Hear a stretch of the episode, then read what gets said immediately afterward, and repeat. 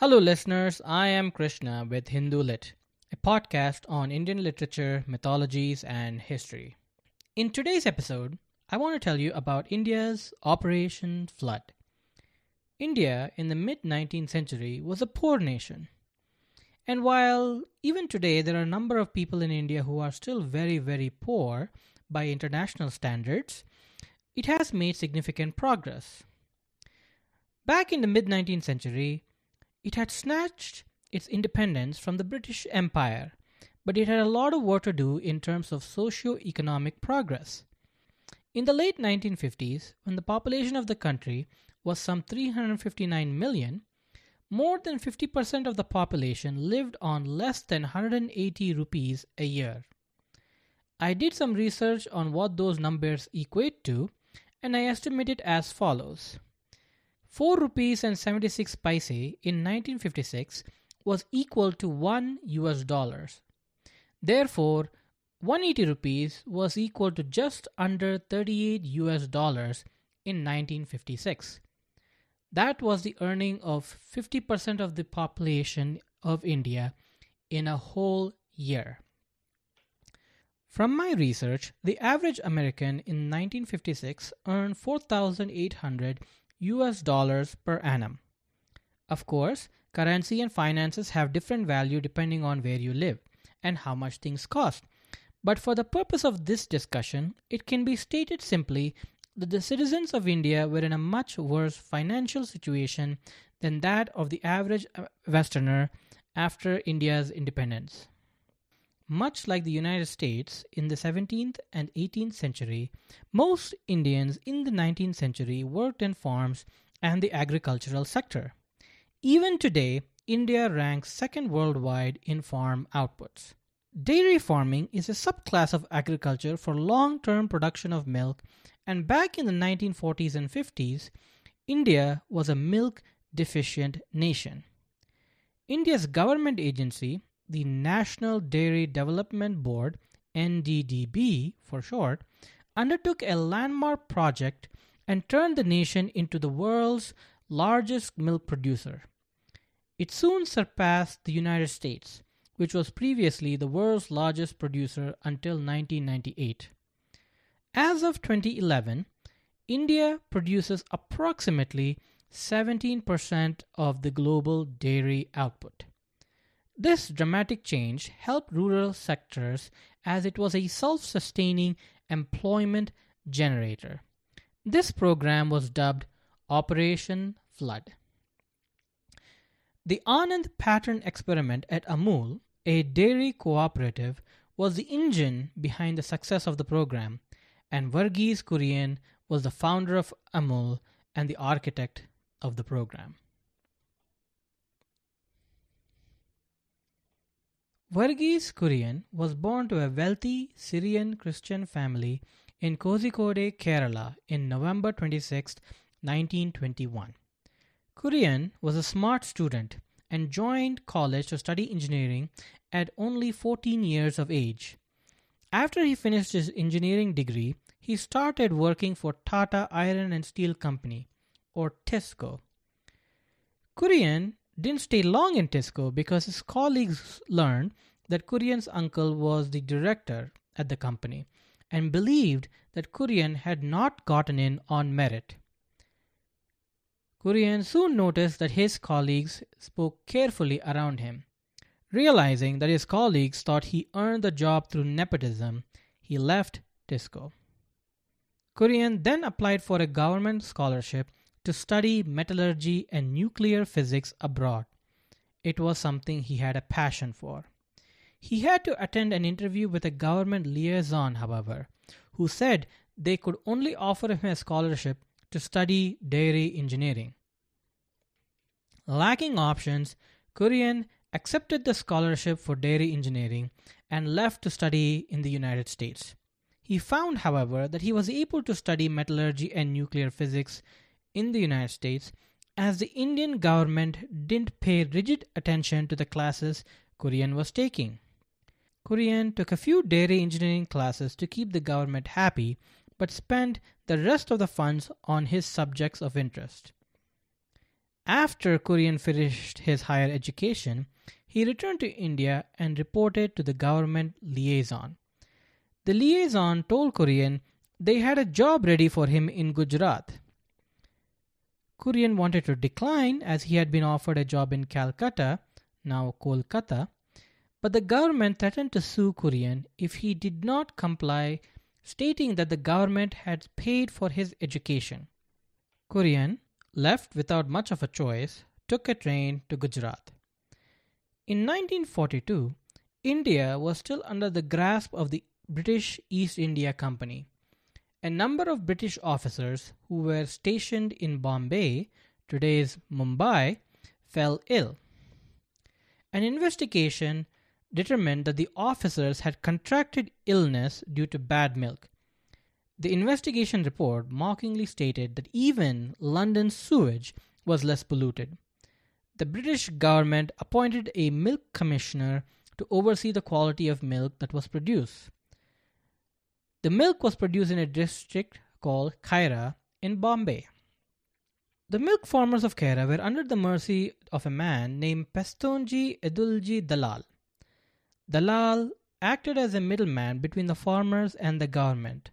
He made dubious claims and accusations about the poor quality of milks that the farmers were selling and underpaid them for the milk that they produced. On the other end, Polson negotiated with the government to achieve a form of single seller monopoly where he promised to provide the British with milk if they financed all the machinery and paid him a processing fee. The British, who cared not for the poor farmers, were happy to deal with Polson, as it afforded them simplicity to deal with one supplier. This arrangement suited the British government officials as well as Polson. The poor farmers were stiffed. A local political leader named Tribhuvandas Patel saw the plight of the local farmers. He met with Sardar Vallabhbhai Patel, a politician who would go on to become the first Deputy Prime Minister of India. Sardar Patel, after listening to Tribhuvandas and the farmers' plight, explained that the only solution was to establish a cooperative society to cut the middleman Polson out. He told the farmers that he would ask Morarji Desai to guide them in their efforts. Morarji Desai was another politician who would go on to become the fourth Prime Minister of India. A cooperative is an autonomous association of persons united voluntarily to meet their common economic, social, and cultural needs and aspirations through a jointly owned enterprise. Cooperatives are democratically owned by their members, with each member having one vote in electing a board of directors. And so, under the direction of Morarji Desai and Tribhuvandas Patel, the farmers organize. Each village within the Kaira district would set up a cooperative with a district wide union held at Anand. If anyone at Bombay wanted to purchase milk, they would have to purchase milk through the cooperatives. As a form of protest, they agreed to collectively dispose of their milk if any buyer refused to purchase through their cooperatives. The farmers held a two week strike during which time they poured their milk into the ground in protest. Polson's business and the milk scheme collapsed. Some officials from the government tried to bully the farmers into abandoning the cooperative efforts. Dara Khurody, a dairyman, visited the Anand to observe the proceedings. Dara spoke with Tribhuvandas and tried to bully him into withdrawing their strike. He said that the British government could take criminal actions against him and the farmers. Tribhuvandas responded by taking a pail of milk and pouring it on Dara's feet. Realizing that the farmers wouldn't budge, the government relented. Emboldened by their success, Tribhuvandas traveled to the other villages and urged the farmers in each of the villages to form a cooperative. The British were famous for their divide and conquer strategy. Tribhuvan Das convinced the farmers that they were powerless fighting alone against the British, who were wily and did not care for the Indian people. Forming a cooperative and working together, they could defeat their opponents and get back their power. Caste has been a long standing issue in India. Sadly, while there has been a lot of improvement over time, many in India still suffer from the prejudice. We will discuss the caste system in a future podcast in more detail. In the shadow of the caste system, some of the farmers asked Tribhuvan Das whether it would be permitted for the Harijans to become a member of the cooperative. Harijans were a name that Gandhi used for untouchables in India. Gandhi disapproved of the caste system and wished to abolish it. In an effort to achieve this, he coined the term Harijan, meaning people of God, as a means to elevate the people and dispense of the untouchable blight. Some of the untouchables or lower caste groups disliked this term as they felt it was patronizing. There were others, like Ambedkar, who disagreed with Gandhi that the untouchables could ever be truly integrated into the Hindu society. They wished to form a separate governance for the untouchable class so that they could rule themselves. Many of the untouchable caste or group prefer the term Dalit, which means broken or scattered. Tribhuvan Das was a follower of Gandhi. He told the Harijans that, in fact, there would be no separation between the Harijans and the other castes. All milk would be mixed in the same containers, he said. There would be no boundary based on religion or caste. And so, by 1946, five cooperatives emerged from the Kaira district. In 1947, India earned its freedom from the British. The freedom struggle had been tough, but India emerged hopeful. The new Indian government turned over an old dairy to the farmers in the Kaira district. Under the leadership of the new government, Morarji Desai appointed Tribhuvan Das as chairman of the dairy. Tribhuvan Das had effortlessly campaigned and supported the farmers of the Kaira district and did not show ambition for power, and Morarji felt that Tribhuvan Das, therefore, was the right man for the job. And so the farmers started operating the machinery at the dairy.